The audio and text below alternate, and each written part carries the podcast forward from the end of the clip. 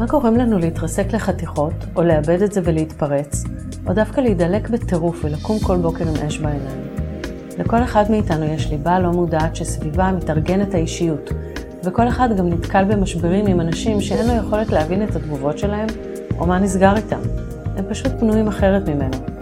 המדריך הדיאגנוסטי של הפסיכיאטרים מחלק את בני אדם ל10 סוגי אישיות בסיסיים. היום נדבר על נרקיסיסטים. היי ציפי, שלום שוב. שלום. אני ממש נרגשת שהיום אנחנו נתחיל לדבר סוף סוף על מבנה אישיות נרקסיסטית. גם את? בהחלט, בטח. יש הרבה מה להגיד על זה. יש הרבה מה להגיד, וגם אני תוהה אם אנשים מבינים כמה אנשים יש סביבנו שיש להם מבנה אישיות כזה, ואנחנו לא בהכרח רואים את זה כי זה לא מאוד בולט לרעה. אבל סך הכל מבנה אישיות נרקסיסטית יכול להיות מבנה אישיות מאוד מוצלח ולהוביל אנשים להישגים ולחיים מאוד טובים ומלאים, נכון? בהחלט, השאיפה למצוינות, השאיפה להיות אחי, דוחפת אותנו למעלה, דוחפת אותנו להישגים, ואנשים שגם יש להם את היכולות להגיע לזה, אז הם באמת יכולים להביא את עצמם ואת הסובבים שלהם למקום הרבה יותר טוב. כן, בסך הכל אנחנו משתמשים הרבה פעמים, אומרים על בן אדם שהוא נרקסיסט כאיזה כינוי גנאי, אבל זה לא באמת משהו רע. ותהיה לו פחות יכולת להשקיע בלהשיג מטרות, כי הוא כאילו, היה בילדות שלו, הוא עשה דברים ואף אחד לא הדהד לו את זה, וזה נשמט, וזה אם הוא עשה או לא עשה, הוא זכה לאותו יחס, אז לא הצטברה אצלו איזושהי תחושה של מסוגלות וחשק וחיות ותשוקה לפעול להשיג דברים. מעניין. אוקיי. אז זה צורך אחד. אז אמרנו, הצורך הראשון הוא הצורך בפידבקים ותוקף. מירורינג. קוד קורא לזה מירורינג. אוקיי. הצורך השני? הצורך השני זה צורך להיות קשור לדמות אידיאלית. כאילו, קודם כל אני רוצה להרגיש שאני נהדר. הצורך השני זה להרגיש שאני קשור לאדם נהדר. כן. זאת אומרת, שיש שם איזשהו הורה שברגע הנכון ובמינון הנכון יהיה בשביל הילד כמו מישהו שהוא גדול מהחיים. סופרמן כזה. מין סופרמן כזה. אני נופל, יש איזו יד גדולה שתרים אותי ותרגיע אותי ותנחם אותי. בואי ננסה להגיד קודם כל איך נראית האישיות הנרקיסיסטית מבחוץ, איך היא נראית גם כהפרעה, אולי ננסה באמת להבדיל בין אישיות לבין הפרעה, ואז ננסה להגדיר איך נראית מבפנים, זאת אומרת איך מרגיש הנרקיסיסט, שזה יהיה מעניין בפני עצמו.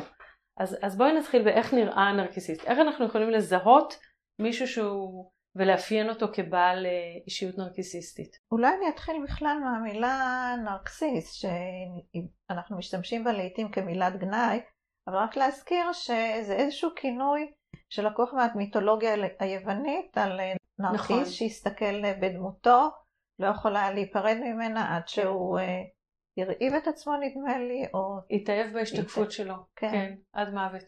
משם בעצם לקוח השם, וגם לא בהכרח להיות עם נרקסיזם זה אומר משהו שלילי. זאת אומרת, יש גם רצוי שתהיה לנו מידה מסוימת של אהבת עצמי. זה חלק מחיוניות, חלק במושקעות בעצמנו. אדם שאוהב את עצמו, מכיר בערך של עצמו, הוא טוב לעצמו וטוב לאחרים. בן אדם יותר בריא ושיותר נעים לו גם. נעים לו ונעים לאנשים בחברתו. כן. אדם שיש לו נרקיסיזם בריא, אז היחסים הבין אישיים שלו יהיו יותר נינוחים, הוא יוכל להמשיך בקשר גם אם הוא נורא נעלב או גם אם הוא נורא כועס, הוא יהיה פחות דורשני, זאת אומרת יהיו לו דרישות מאחרים כאלה שיספקו את הצרכים שלו, אבל הוא יבטא אותם בצורה סבירה, באופן כזה שאפשר לענות אליהם. זאת לא תהיה תובענות בלתי מתפשרת. גם ההתנהגויות שלו במצבים של פגיעה ועלבון לא יהיו הרסניות.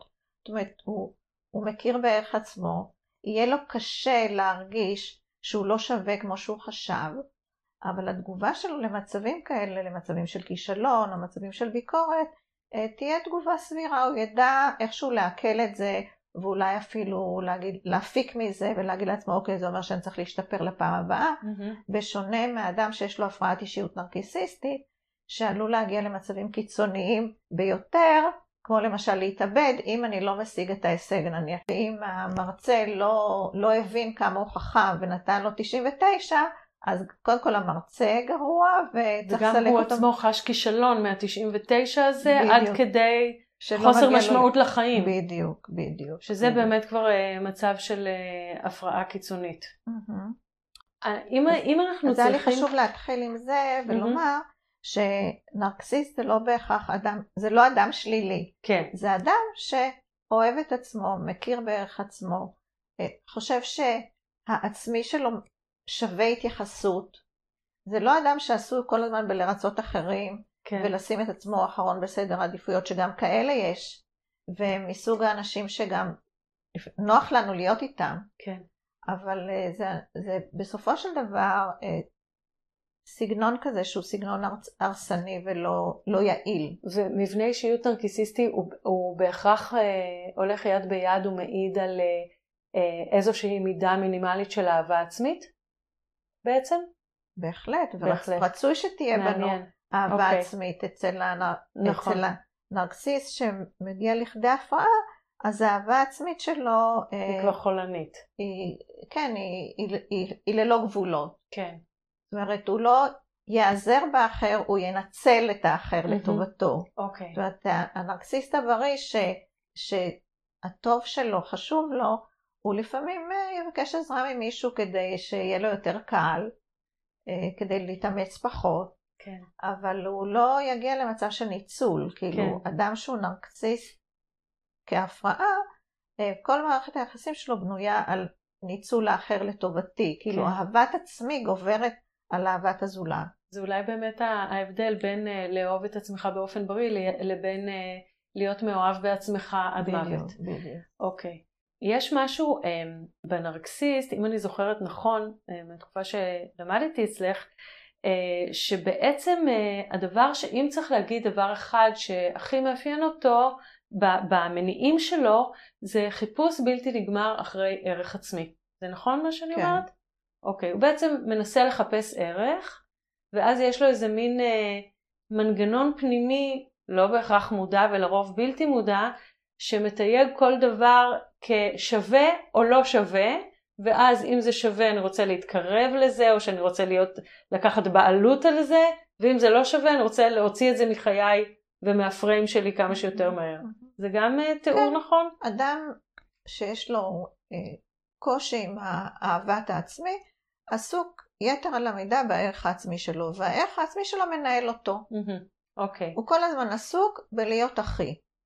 כן, אוקיי. בלהיראות, בלהיות טוב, בלהיות אחי, ומזה נגזרות כל מיני תכונות או התנהלויות נוספות. אז בואי נצלול רגע לאישיות הנרקיסיסטית כפי שהיא מתוארת ב-DSM, זאת אומרת המאפיינים שלה.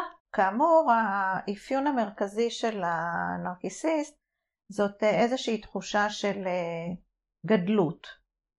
הם זקוקים, הנרקיסיסטים זקוקים להערצה והם חסרים יכולת אמפתיה.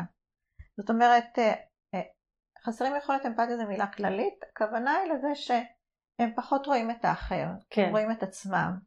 האחר נמצא שם כדי לשרת את הצרכים שלהם. זה במקרה של הפרעה או במקרה של האישיות? זה כבר יותר, במקרה של הפרעה. זה יותר בולט במקרה של הפרעה. אוקיי.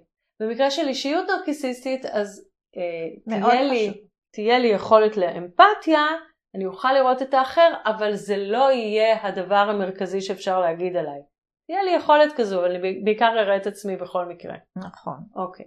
בסדר, בואי נמשיך, אז זה דבר ראשון. האפיון הראשון זה, כמו שאמרתי, תחושת גדלות, תחושה של חשיבות עצמית.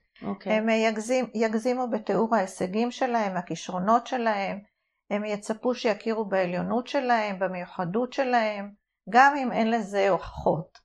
אז זה גם כן הבדל נניח בין הנרקסיסט כהפרעה לבין האדם שיש לו אישיות נרקיסיסטית. אדם עם אישיות נרקיסיסטית, לרוב יש איזשהו בסיס לתחושת הגדלות שלו. כאילו הוא יהיה בן אדם חכם, אבל הוא ייקח את החוכמה שלו עוד איזה כמה דרגות למעלה, כאילו.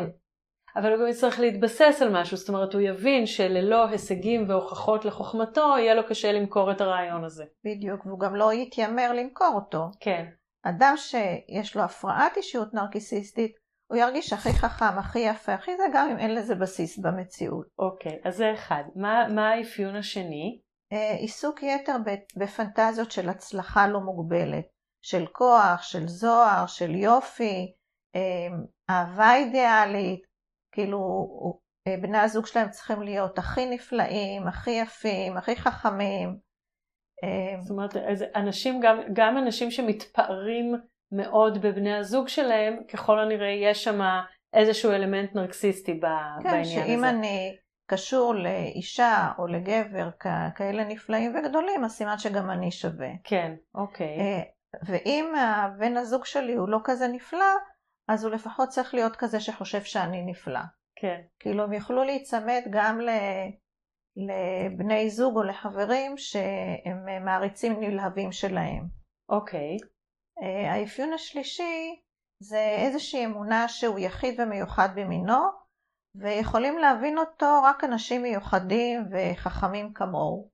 אוקיי, איזושהי תחושת ייחוד יוצא דופן. יש את כל השאר ויש אותי. אותי, עוד אנשים שדומים לי. שכמותי, אוקיי. אז אנשים שיבנו לעצמם איזשהם רשתות מאוד מסוימות של קשרים, של אנשים שהם תופסים כשווים או בעלי ערך ונצמדים אליהם. אוקיי. נניח במפגש עם אדם שיש לו הפרעת אישיות נרקסיסטית או אישיות נרקסיסטית כזאת מובהקת, אז כשתשאלי אותו על החברים שלו ועל התכונות שלהם וזה, אז הוא בעיקר יציג תכונות, קודם כל הוא יציג אותה בהקצנה, ובעיקר תגובות חיוביים, כאילו אפיונים חיוביים. החברים שלי נורא חכמים, נורא עשירים, זה פרופסור כאן והוא תעשיין שם. סוג של name dropping כזה. כן, ופחות ידגישו תכונות שהן כאילו נחשבות פחות. אני יודעת מה טוב לב, או חמימות, או כל מיני תכונות שאנחנו יכולים מאוד ליהנות מהן בחברת אנשים שקרובים לנו, הם לא יזכירו אותם. לא נעריך אותם. הנרקסיסט לא יעריך תכונות. הוא לא יביא אותם כתכונות ראשונות כשהוא מתאר את האחרים. אוקיי, מעניין מאוד. אוקיי.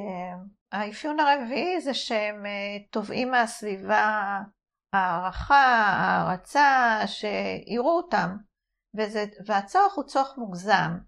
נניח, אם אני אתן דוגמה בין בני זוג, אז בבוקר מתארגנים כדי לצאת מהר מהבית, והאישה אומרת לבעל, אל תשכח לזרוק פח אשפה.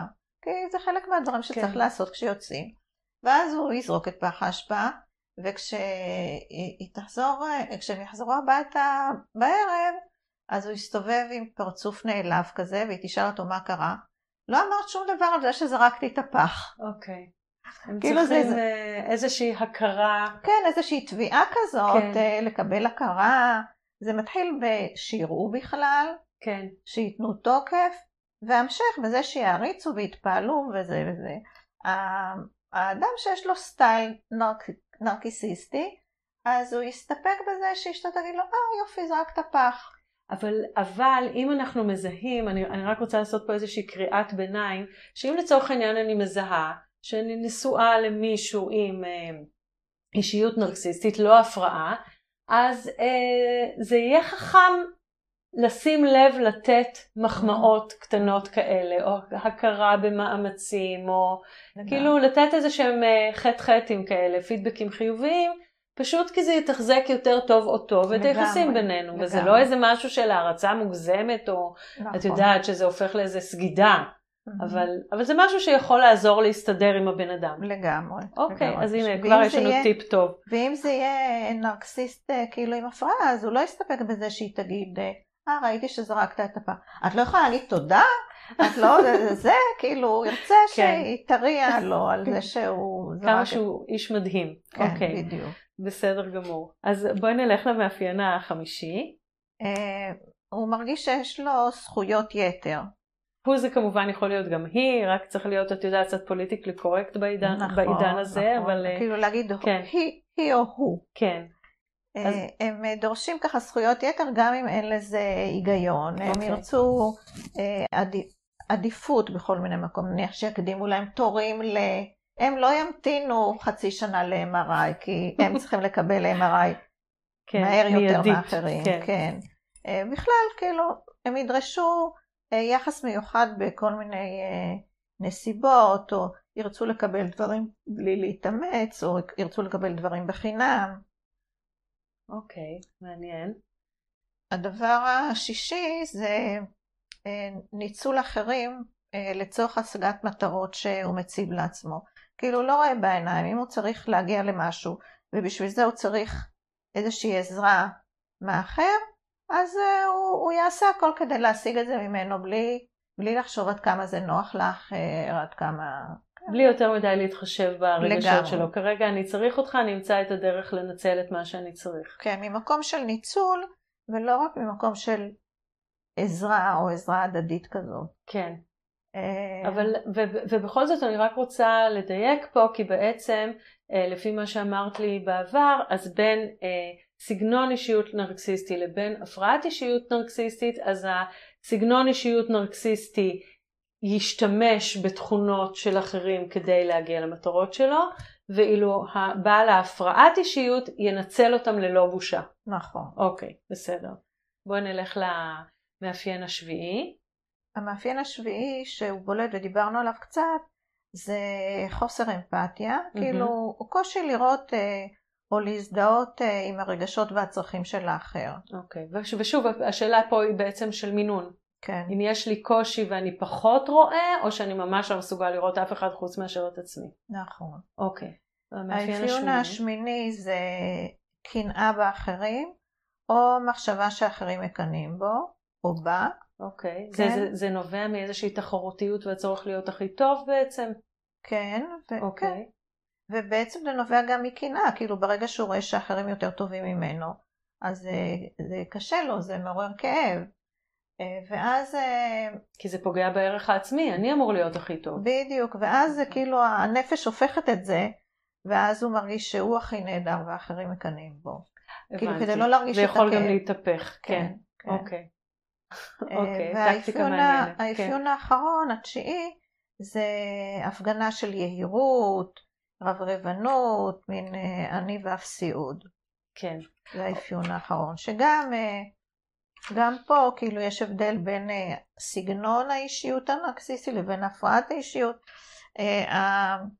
ההפרעה תפגין את היעירות של, תפגין את היכולות שלה והיתרונות שלה בצורה מאוד לא מתחשבת, לפעמים על חשבון אחרים, דרך הקטנה של אחרים, בעוד שהנרקסיסט שזה יותר הסגנון שלו, כאילו יספר בגאווה על כל הדברים שקראו לו, שהוא עשה, לאו דווקא שזה יהיה על חשבון אחרים, או יגרום לפגיעה באחר.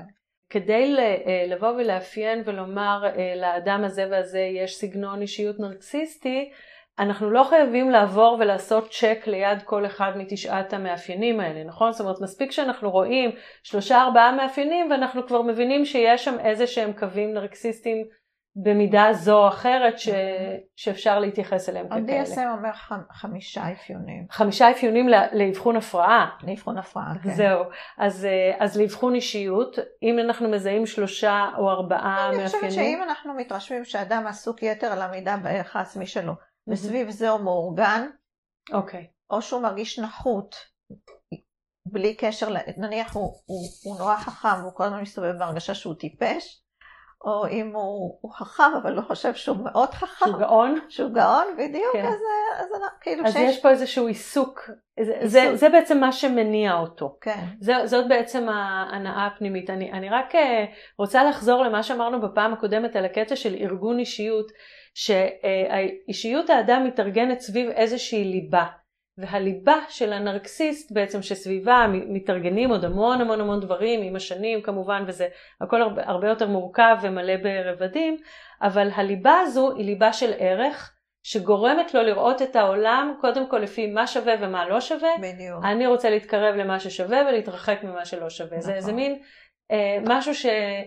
ולעשות הכל כדי לא להרגיש את חוסר הערך. כן.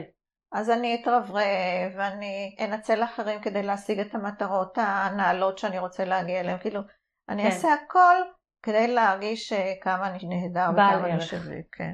אוקיי. אני חסה לאשתי על זה שהיא לא אמרה לי תודה וכמה אני נפלא, על זה שעשיתי את המובן מאליו וזרקתי פח אשפה בבוקר. כל הכבוד. מדליה. מדליה אולימפית. כן. אוקיי.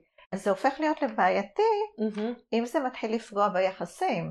כן. זאת אומרת, אם לגברת או האדון האלה שזרקו את פח האשפה ומפריע להם שבן או בת הזוג שלהם לא הכירו בזה, הם אומרים, טוב, נו, הוא לא אמרו לי תודה, אבל אני יודע שאני בסדר. אני יודע שאני נפלא. כן, אז זה בסדר. לעתים קרובות זה מביא ממש לתובענות ולכעסים, וקודם כל זה מתחיל מעלבון. כאילו, הוא באמת נעלב עד אם כן נשמע. הוא מהבוקר, מהרגע שהוא זורק את פח האשפה, עד הערב שהיא מגיעה להגיד לו תודה, הוא הולך עם זה, כאילו הוא מחכה להכרה הזאת, לתודה. אחרת הוא באמת בחרדה, הוא מרגיש שהוא לא מספיק טוב. כאילו צריך יש לו תלות נורא נורא גדולה בפידבק הזה. ובמובן הזה זה גם סוג של אומללות. נכון, לגמרי. בתור מי שצריכה פידבקים אני יכולה להעיד על זה שזה באמת סוג של אומללות. אוקיי, אז אמרנו מה המאפיינים של נרקיסיסט. אמרנו מה ההבדל בין נרקיסיסט, זאת אומרת אישיות נרקיסיסטית לבין הפרעת אישיות נרקיסיסטית. בואי רגע נדבר קצת יותר על איך הנרקיסיסט מרגיש מבפנים, אם הוא חזק מבפנים, אם הוא חלש מבפנים, קצת יותר על איך הוא נראה מבפנים. אני אשתמש לצורך זה בתיאוריה של קורט. אוקיי. שהוא כזה הראשון דיבר על האישיות הזאת ככה בצורה הקיף את התיאור של האישיות הזאת, כאילו הנרקסיזם וזה מושג שכבר פרויד דיבר עליו. כן. אבל וויניקוט כאילו, סליחה, קוט פיתח אותו יותר והגדיר בצורה חדשה את האישיות הנרקיסיסטית או את הפרעת האישיות הנרקיסיסטית. ויש גם מקבילים לו, קרנברג ואחרים שמדברים על האישיות הזאת. קוט אומר שלאדם יש, שבעצם הנרקיסיסט, מי שהופך להיות נרקיסיסט, זה אדם שנפגע בשלושה תחומים, שאני תכף אגיד איזה הם. כן. בעצם הוא טוען שלכל אדם יש שלושה צרכים מרכזיים. אוקיי. צורך אחד, הוא קרא לו מירורים. צורך בנראות, צורך בהתפעלות, צורך בהכרה, צורך באישור. כאילו, הוא צריך שיהיה שם איזשהו אחר שיאמין בו, שיכיר בקיומו. את יכולה לראות את הילד הקטן שהולך ומתרחק, עושה איזה ציור, אמא תראי. אמא טיפסתי, אמא ירדתי, אמא עשיתי פיפי, אמא זה. כאילו, ילד צריך כל הזמן שיש שם איזה אחר, ייתן תוקף. ייתן תוקף למה שעובר עליו, למה שהוא מרגיש, למה שהוא עושה. אוקיי. התוקף הזה, ההכרה הזאת, בעתיד אצל האדם המבוגר, יוצרת אדם שמכיר בערך עצמו, כאילו כבר לא צריך את הפידבקים. קוט יטען שילד, או כן, שקיבל בגיל המתאים את ההכרה וההתפעלות, וכאילו הגיבו אליו. הגיבו אליו במינון שלא הוא היה זקוק. בדיוק, בעצם. בעיתוי ובמינון המתאים, יפתח בבגרות שלו.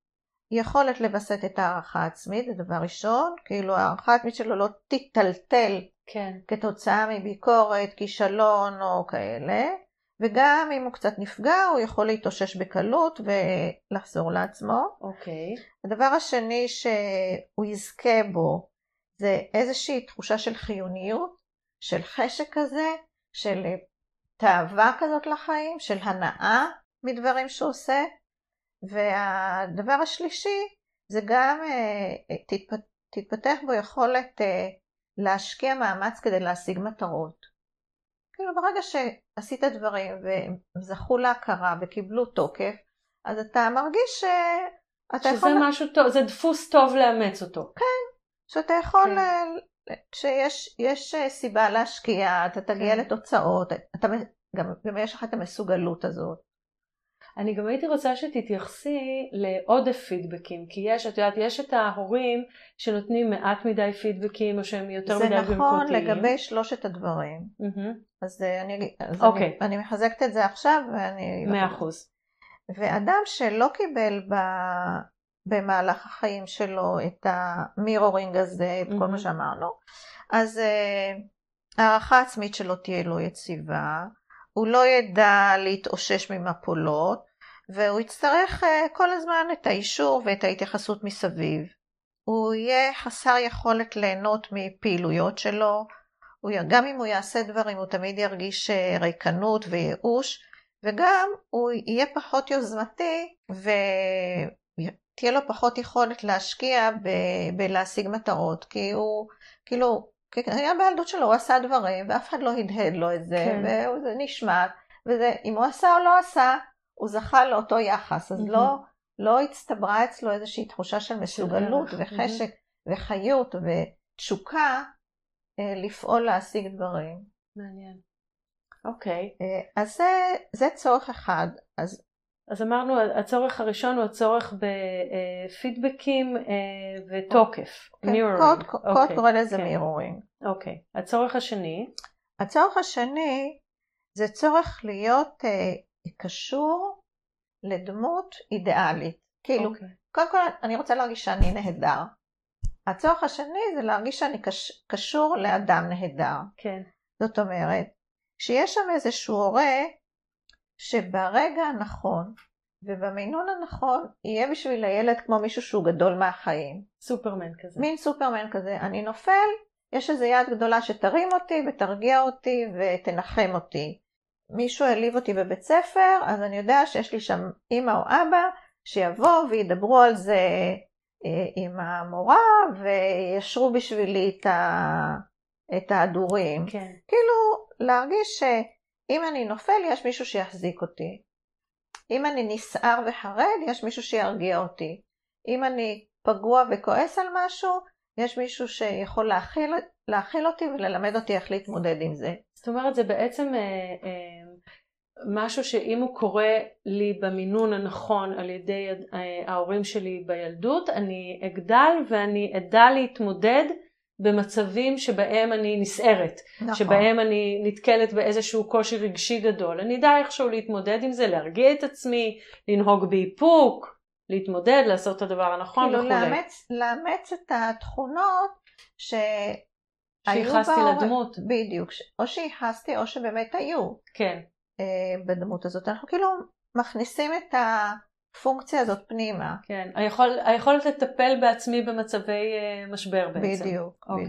בדיוק. Okay. ואז אדם שיהיה לו הורה כזה, שהוא הורה כזה כאילו כל יכול, מושלם, לא טועה, גדול מהחיים, נמצא שם כשאני צריך אותו, אז כשיש לי הורה כזה, אז מתפתחת בי יכולת להרגיע את עצמי, יכולת לבסט רגשות, גם כשהם עוצמתיים, וגם להיות במובן מסוים בן אדם ערכי ומסור, כאילו שיודע איך אנחנו אמורים להתנהג ואיך בעולם הזה. אוקיי. וכשאין את זה, אז יש קושי בהרגעה עצמית, נטייה לחרדה דיפוזית, דרך לחפש יכולת רגיעה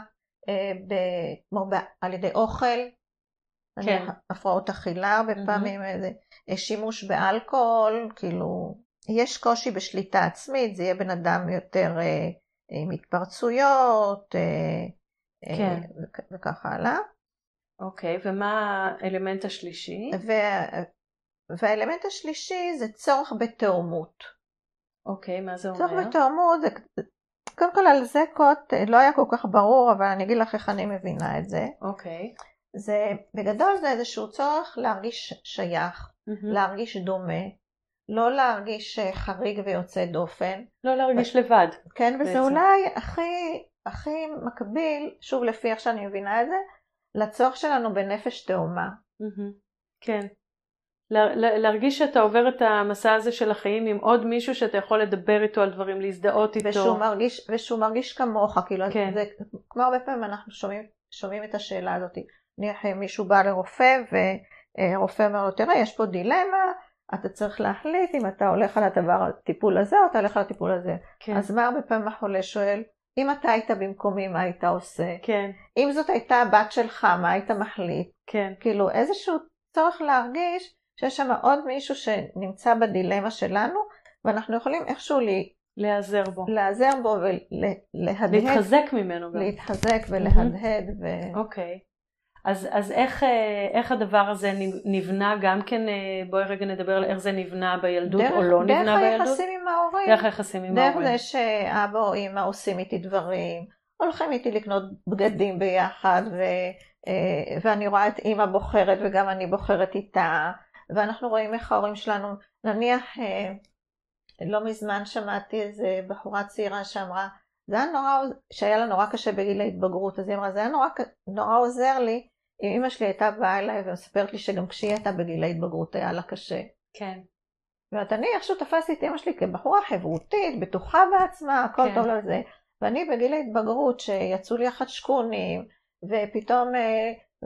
ופתאום נעשיתי מרגליים ארוכות מדי וידיים לא פרופורציונליות וזה, והייתי נורא מבואסת. היה מאוד עוזר לי אם אמא הייתה באה ואומרת לי, גם אני הרגשתי ככה כשהייתי בגילך. כאילו איזשהו רצון להרגיש שמה שעובר עליי זה לא איזה דבר חריג, זה דבר מוכר, שיש עוד אנשים שמתמודדים עם זה, ושאפשר להדהד את זה. אוקיי, אז בעצם אם אנחנו לוקחים את שלושת המאפיינים האלה שקורות הגדיר כאלה שבונים לנו את הערך העצמי בילדות ואז נשארים איתנו גם בבגרותנו, איך אנחנו מחברים את זה לאישיות הנרקיסיסטית? את שאלת עוד משהו שהבטחתי שאני אדבר עליו. איך הנרקיסיסט מרגיש מבפנים? על המינונים. על המינונים, אוקיי.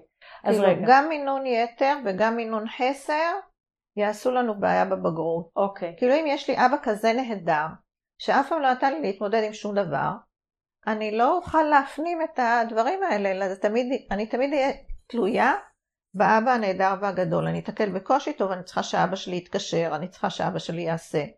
כן, כשאנחנו לא רואים את, כאילו, זה נהדר שהאבא אידיאלי, אבל הוא צריך להיות אידיאלי במינון כזה, שאפשר להזדהות איתו ולחקות אותו ולהיות כמוהו. כן. ברגע שהוא כל כך נהדר, או ברגע שהוא לא נותן לי להתנסות לבד, האידיאליות שלו היא לא בפרופורציה, אז אני לא מפתח בעצמי את היכולות האלה, ונשארת תלות מאוד גדולה.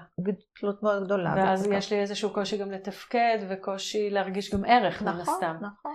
אוקיי, אז בעצם, מה שאת בעצם אומרת זה, כשיש איזושהי בעיה של הלימה עם המינון, שאני כפעות צריך כדי לגבש את הערך העצמי שלי, באחד משלושת המאפיינים האלה שהזכרת, ככל הנראה תהיה לי אחר כך איזושהי בעיה שתתבטא באישיות הנרקיסיסטית שאני אפתח. בדיוק, כן. אוקיי. כן. זה כאילו זה התשתית. בעצם מה שקורט אמר.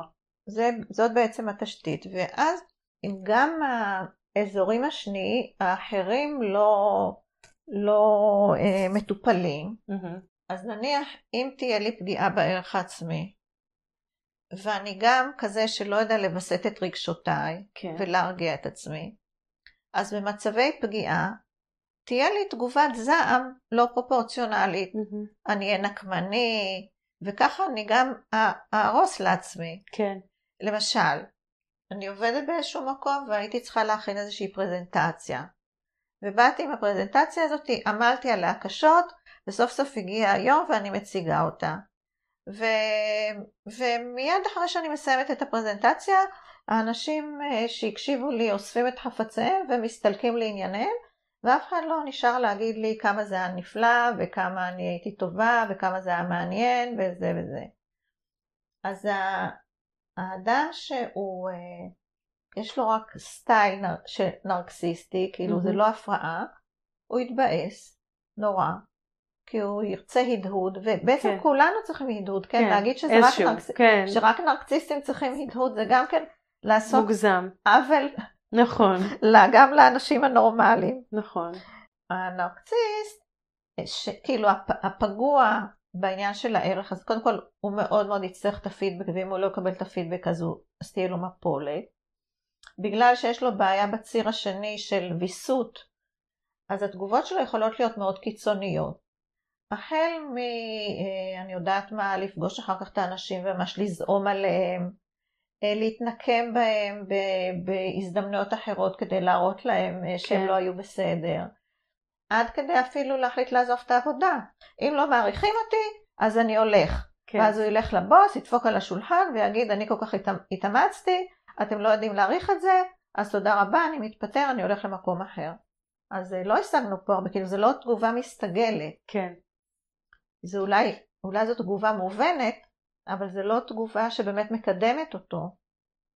או בואי נגיד ככה, התגובה הקיצונית הזאת של הזעם, יכולה להתאים בנסיבות מסוימות. כאילו אני לא הייתי מסלת אותה. כן, זה יכול אפילו לסייע בסיטואציות מסוימות. יכול לסייע, כאילו בן אדם שיודע לדפוק על השולחן, בזעם, יכול להשיג דברים. נכון, אבל אם זה הדבר היחיד שאתה יודע לעשות, בדיוק. אז גם הוא יכול להפוך קצת לבעיה. נכון, אחד אם זה הדבר היחיד שאתה יודע לעשות, ואם זה לא מותאם לסיטואציה.